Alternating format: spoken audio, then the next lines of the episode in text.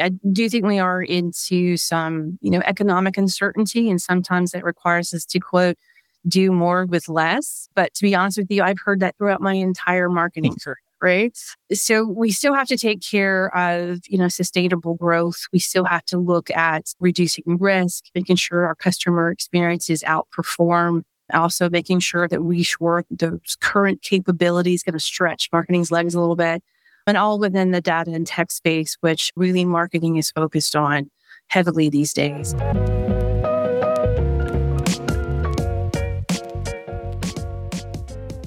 Hey, everyone, and thanks for listening to and watching the One to One Consumer Marketing Podcast. Today, I'm speaking with Pamela Shadrick, who is Senior Director of Retention and Engagement Marketing at Equifax. Pamela, thanks so much for chatting with me today. Oh, thanks so much for the invite. Really looking forward to our conversation today.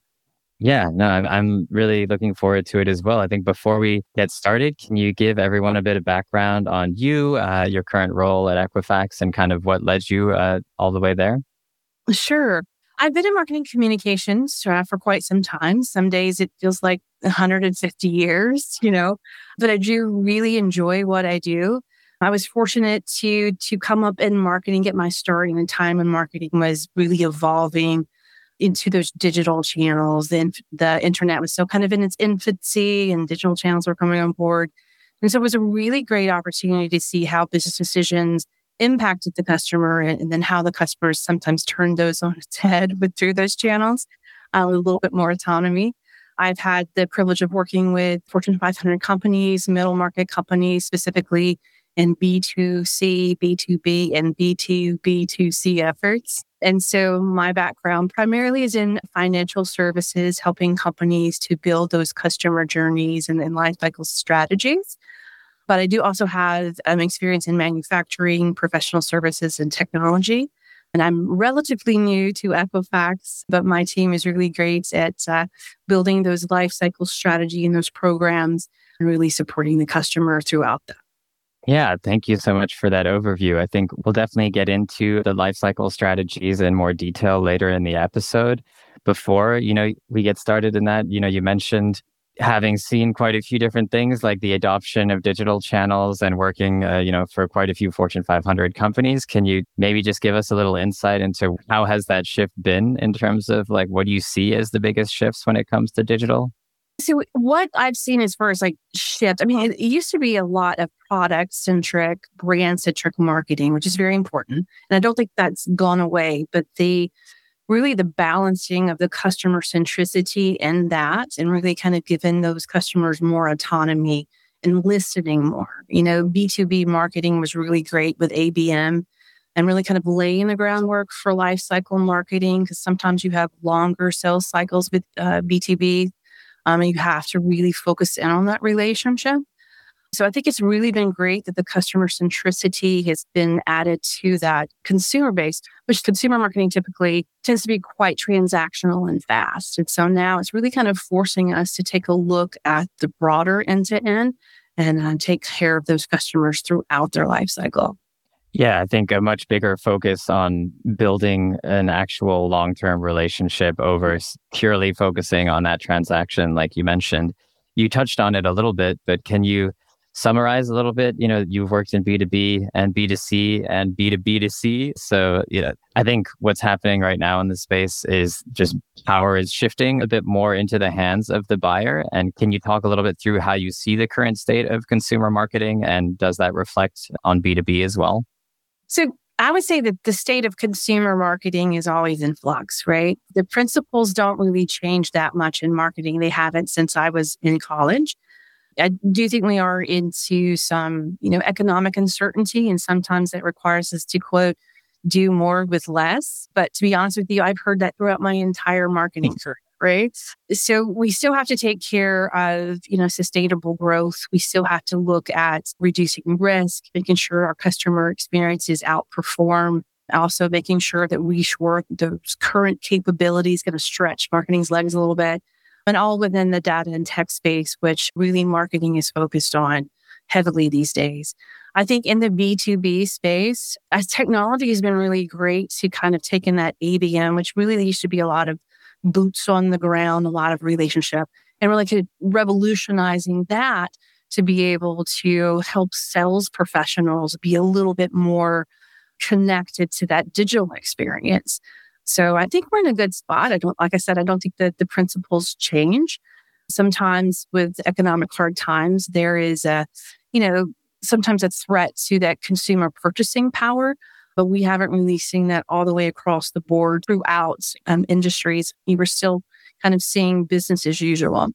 Yeah, it's funny that phrase do more with less, you know, you hear it. I feel like if you looked at, you know, now 2008, 2000 during the dot com bubble, you could probably scrub the dates out and you'd see some of the same types of headlines, the same type of language being used.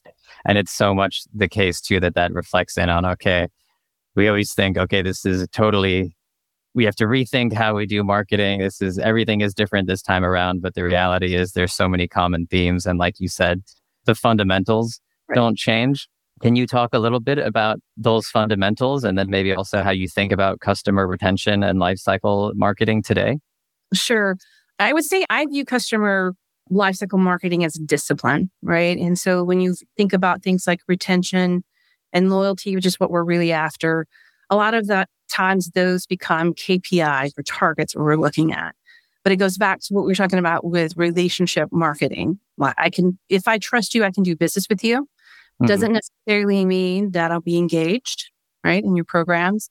If you can demonstrate to me that you get me, you understand me, I'll become more engaged in your programs, but still doesn't mean I'm loyal because your competitor could be doing the same thing.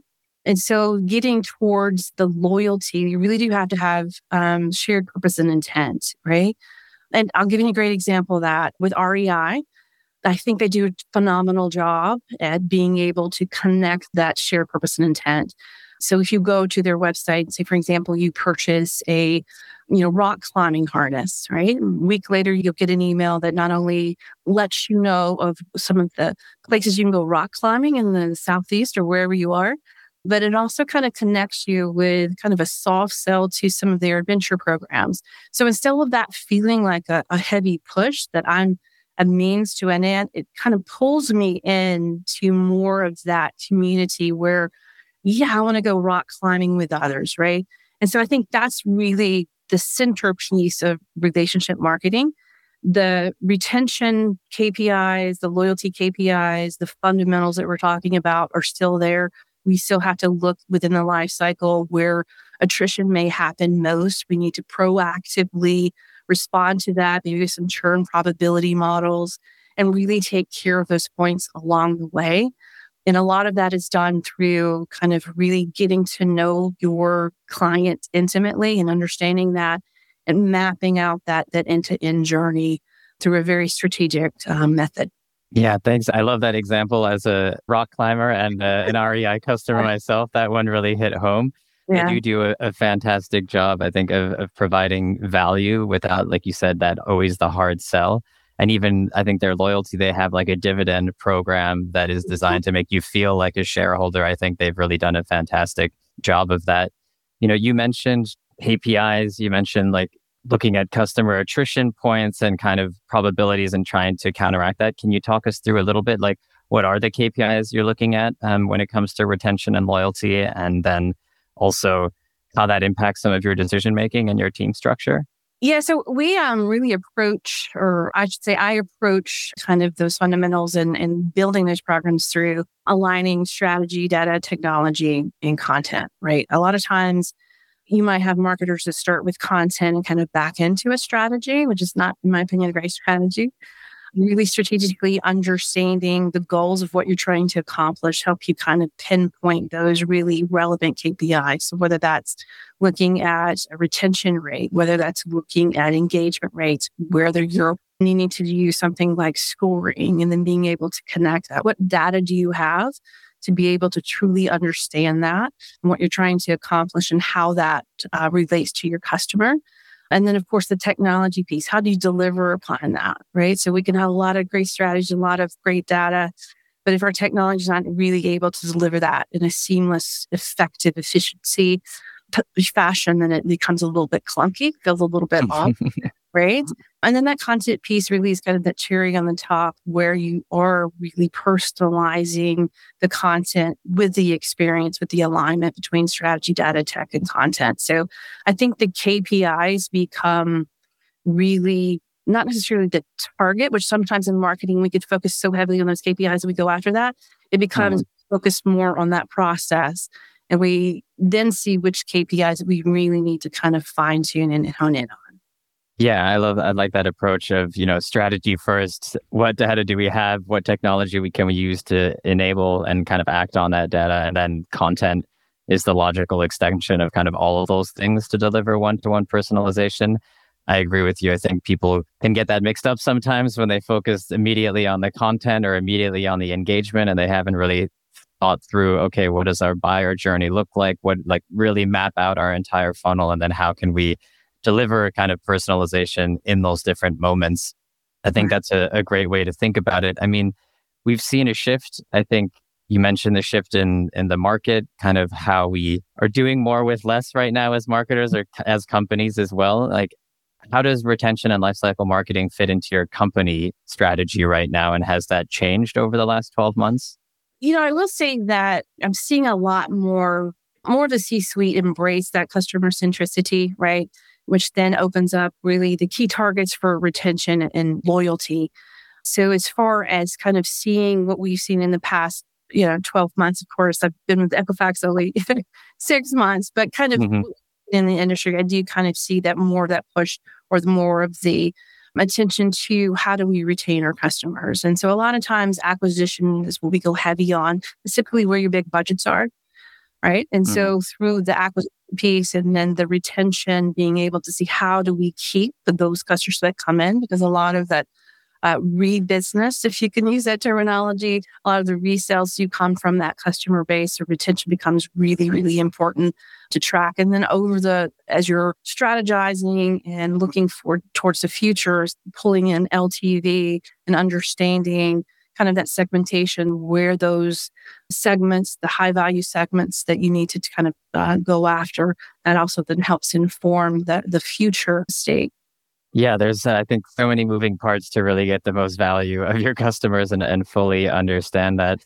We'll get into that in a tiny bit before, you know, you mentioned C suite really embracing retention. And what does that look like for you? And is it like in board meetings it gets mentioned more? Is it like more attention just how does that manifest, I guess, in your role? You know, so I think it, you definitely have, it's more top of mind, it's more mm-hmm. mentioned. Mm-hmm. I think one of the challenging aspects of lifecycle marketing, or looking at retention, engagement, uh, loyalty, is that you really do have to try to balance the short term strategies with the long term strategy. A life cycle is the long haul, right? You Still have to kind of keep the lights on and pay those bills. And that's a lot of times where the short term strategies are focusing in on those high revenue pieces, which is really where the C suite likes to focus on because you have monthly, quarterly, yearly targets. But now they have a little bit more patience, I would say, with those longer term strategies. And then if you're able to balance those where you're not too heavy one on the other, typically the life cycle becomes a little bit more easier to sell. Yeah, I guess it's always the the life cycle is probably the thing that gets hurt the mm-hmm. most uh, by short term thinking and yes. like really like the full lifetime value that you could get from a stronger relationship with a customer. I think that touches a bit on my next question, which is really kind of what are the biggest challenges for you right now when it comes to retention and loyalty? So I think we're talking a little bit about the state of consumer marketing, and I, I think the expectations of consumers are always looking for more and more, right? They want that seamless experience, right? Sometimes budgets, you know, if they're being cut during difficulties, that's a bit of a challenge. Sometimes you might lose FTEs where you're having to really kind of bring more with less, right? So I think the one of the biggest challenges is kind of balancing the short term and long term strategies and then making sure that we are where the customer is and then we are responding to the customer in the channels that, that they most prefer. And then really making sure that through the, the life cycle we're really kind of proactively thinking and, and kind of um, being there to support not only the, the business side the revenue piece but also the experience side with the customer. Yeah i think you know, consumers do expect more. And I don't think that they care about the fact that businesses are being asked to do more with less. The consumer still definitely expects more and they'll, their dollars will go where that more, I guess, is being provided. Yeah. You mentioned channels. What channels are you seeing work well these days and which ones are not working as well? So I'm not a huge fan of chasing channels. I think a lot of times you'll see trends that'll come out and say, I, you know, I think this morning I read a, an article where I think it was Open Table was really kind of uh, using the chatbot GPT to, to recommendations. And so that's exciting and interesting. But I really think the best channels is the channel where your customers are, what they prefer, and really mm-hmm. understanding what those are and what, you know, and being there when they're in those channels. The worst channel possibly is one that um, maybe you've chased and uh, you've tested and you haven't let go of, right? Mm-hmm. All right. So, you know, I do think kind of the, the multi channel approach. And then I think probably for those brands that have been in kind of this space a little bit longer, that omni channel approach really is really is important. So that you might have multi channels where that's email, mobile, push, and then testing some of those new channels through bots, et cetera, is important. But it really is going to come through that iterative testing, find which channels work best for your brand and your customer. Yeah, I love that. I think it is very easy to chase channels and ultimately, but you do want to be where your customers are, I think is is a huge one. And I think every channel has its own nuances to do them well. And there's always a huge opportunity cost to chase every single one of them. So it, it, there's, I think as marketers, our job is also to try to double down on the ones that work well, the ones where our customers are engaging well. And uh, that's definitely where you're going to see the most kind of fruitful endeavors. I mean, you mentioned on the channel side, like how do you test into a channel? How do you get buy-in from C-suite, for example, to like, you know, maybe stick a neck out and try something new when you're trying that iterative approach to testing? So I think it all starts with data. You do have to be able mm-hmm. to take a look at maybe, and this is where trends comes into play, maybe trends that are happening in the market, maybe looking at your current channels, you're looking at where your customers are, and then being able to say, you know, we have, based upon our data, maybe the opportunity to test this particular channel. You might take a subsegment of your customer base, test a little bit of that. And then based upon those results, that's when I think the larger buy in comes. It's really hard to convince those who hold the purse strings to give you a lot of money to test um, something new unless you've got some data to back it up. So having, you know, wonderful segmentation, um, a plan, a testing plan, being able mm-hmm. to what you're tracking, what you're going to, what we're really trying to accomplish, and then showing that to the C suite really sometimes can help you get that buy in. Yeah, that makes sense. And so it sounds like for you, it's like you're finding those segments, like kind of building your plan. Do you, you run like an incremental lift test, I guess, against a controller? Like, how are you doing that actual testing process? And then you bring that to someone like your CFO or whoever is, you know. Right. There's different ways of testing, right? So mm-hmm. I, I find that cohort testing, testing different types of cohorts and doing kind of the intermittent lift, um, mm-hmm. kind of showing that to your C suite helps you uh, to get that buy in. Yeah. I think, you know, you mentioned it as well, like a big topic on everyone's mind these days. It seems like it's always on marketers' minds is personalization, right? And can you also mention kind of being in the channels where customers are? I think it's very hard to do that and mm. personalize at scale, especially when we think about like the scale that you're operating at at, at Equifax, for example. Can you walk through some examples of kind of how you're trying to connect one to one or personalize with your your current and potential customers? So we marketers love a lot of buzzwords, right? I think personalization at scale is probably my favorite because it really kind of feels almost like an oxymoron, right? Because personalization requires you to dive deep, get really intimate, and understand your customer.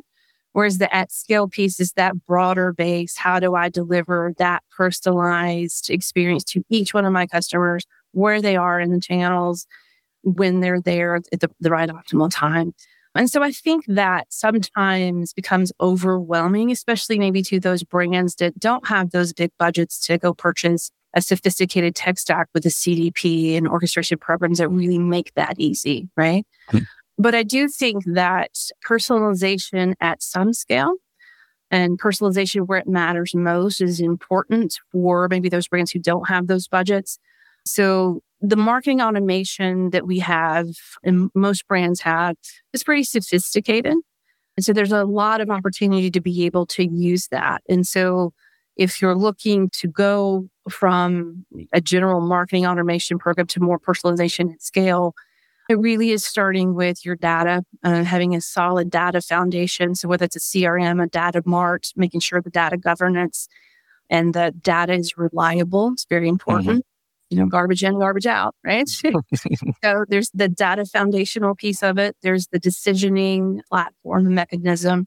A lot of marketing automation programs have that, like with a journey builder, some sort of life cycle journey orchestration. That's very, very important. You don't have to have a CDP to do personalization at scale. Makes it easier, but you do you have some capabilities in your marketing automation. There's also the design piece of that. You need to be able to manage those assets uh, effectively, efficiently, be able to distribute them in the right time, right place, right channel. So the Valhalla of personalization at scale, I think very few brands get to and do that really successfully. It's, you know, mm-hmm. Aria does a great job at it.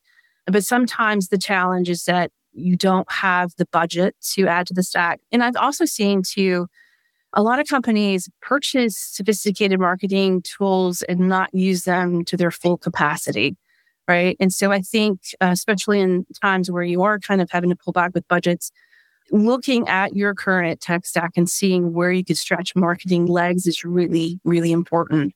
And then the, the quintessential piece of that is understanding your customer intimately so that you're able to respond to them the right trigger accounts with the right type of personalization, whether that's personalized content that's meaningful to them, or maybe that's, you know, responding to them at a particular time, whether it's abandoning cart, doing that something that makes sense to them, or even when you look at kind of financial marketing, a lot of that is with, you know, education. And there's a lot of financial offers mm-hmm. out there so if you're able to be able to do that educationally and from a really proactive sense, be able to offer a next best offer to them at a time they need it, that's when you really get kind of that personalization that matters most. So yeah, I love that as a response, pushing back on the the thought of personalization at scale, yeah. But also, you know, the approach that I feel like is similar to other also kind of retention marketers, lifecycle marketers I've spoken to of focusing on, okay,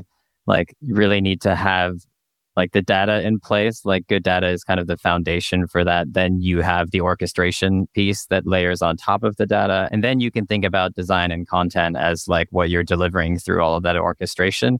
But ultimately, again, moving back to what you said, which is you have to know your customer. I think marketers love to over engineer things, love to get stuck into the technology piece of things. Like we all love technology. But sometimes the real heart of what matters is like, okay, understanding who is my customer? How can I actually serve them on their journey rather than trying to fit them into my vision of what their ideal journey should be? And right. it's so easy. It's so easy to get lost in that sometimes. Looking forward a little bit, you know, I think we've talked about kind of how you see retention and loyalty, some of your challenges as we kind of look towards the future. What is a more exciting kind of consumer marketing trend or technology uh, that you think will change retention and loyalty?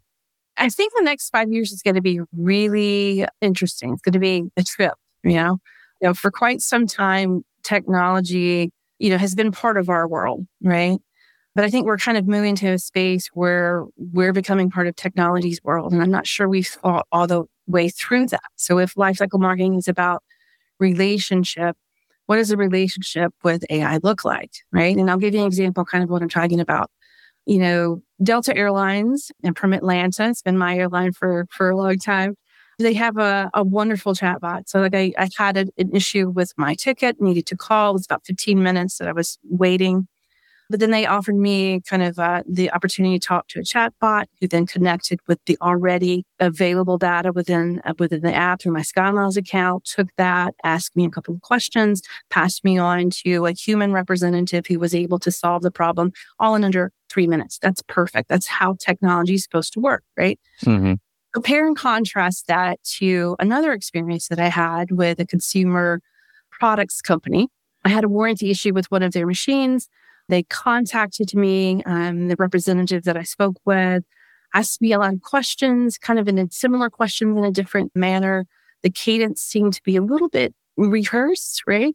And to the point where it kind of got me thinking, am I talking to AI here, right? Because the technology does exist to have call center representatives who really are like human beings and sometimes really convince some customers that they are human, right? Mm-hmm. The interesting question to me was, how do I feel about that? Because marketing mm-hmm. is about how, how really those experiences about how you feel. And so if it's a human being going through robotically going through scripts, I don't connect with that, right? Or if it's AI trying to pass off as human, I don't connect with that sometimes. So what does that mean for us in the next five years, specifically to lifecycle marketing when it really is about relationship? And I think those questions and the answers quite aren't there yet, but I think that's really interesting.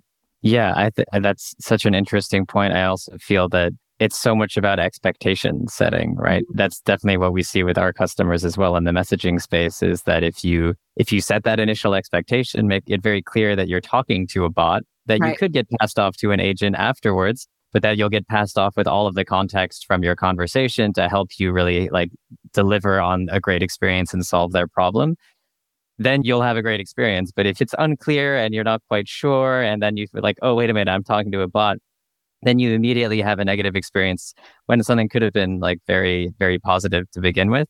Right. And I agree. I think that connection, that connection can get lost. And it's so much about trust, right? And so you need to build trust to build a good relationship with people. And people don't trust if you're not transparent with them about, you know, how the interaction is being managed, what their expectations should be.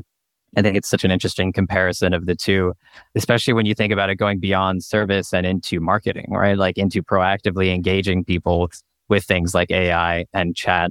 There, you really have to make sure that you retain that positive experience because you're not reacting to them. You're kind of trying to guide them and engage them. So there it becomes, I think, even more important. I mean, you mentioned AI, the, you know, it's, it will change a lot, but looking back, you know, you've been in the space for a while, I'm sure you've had a ton of learnings. You know, what are the top three pieces of advice you'd have for other consumer marketers or kind of things that you wish you knew at the start of your career that you know now? Yes, at the start of my career was a completely different world where we are right now. I would say probably I would go back to firmly planting your feet in marketing principles. That's very, very important, regardless of what changes, kind of how trends move and ebb and flow it really is important to look at strategy, data, technology, and content and how you align that for the benefit of the customer. So I would definitely say keep your feet firmly planted in those principles. Secondly, I would say don't chase trends, right? Understand those trends, but more importantly, understand your customer and how you can be authentic, right? One brand may be doing something that's really exciting and wonderful, and you can learn from that but it doesn't mean you have to be a lookalike to that brand because it may not necessarily work for your customer or your business. So it's really important to, to be authentic. Lastly, I would say don't be afraid to challenge the status quo. Right. Um, I think a lot of times when you start out in marketing, you might be slightly shy or you might have an idea that may get shot down and it may, it may not be anything personal. It just could be you know the strategic roadmap is slightly different from kind of the idea that you might have that may be more forward thinking so just be patient with that and wait. A mantra that I live by is think big, uh, start small, and learn fast. You don't want to sacrifice those great ideas because they're sometimes really innovative ideas, but you do kind of have to maybe test your way into it and then be able to prove that your idea is the next best thing, right? Yeah, I love that. You know, think big, start small, and learn fast. That's a good mantra for all of us to live by, especially when it comes to marketing. I think ultimately marketing is a feedback process, right? Like you are trying to gather feedback to improve and really know your customer. And so the faster you can do that, if you find ways to accelerate that feedback cycle, then you're definitely setting yourself up for success. And I also agree with you. Don't chase trends and always live by the the fundamentals, the first principles of marketing. If you don't understand those, I don't think any of the data or tech in the world is going to help you be successful in engaging your customer effectively. Pamela, that's all we have time for today. Thank you so much for joining the podcast. If people want to learn more about you and follow your work, where should they go? I'm on LinkedIn and certainly would love to, to connect with you if you have any questions. Yeah, absolutely. Feel free to send an invite or DM Pamela Shadrick on LinkedIn uh, from Equifax if you like the episode. Uh, also, me, I'm always want your feedback on what you think of the episodes and ideas or guests for new episodes. And you can also follow spectrm.io on LinkedIn to learn more about messaging and more podcast episodes like this, or check out the website at spectrm.io. Pamela, thanks again for joining. Oh, thank you so much. I really enjoyed our conversation.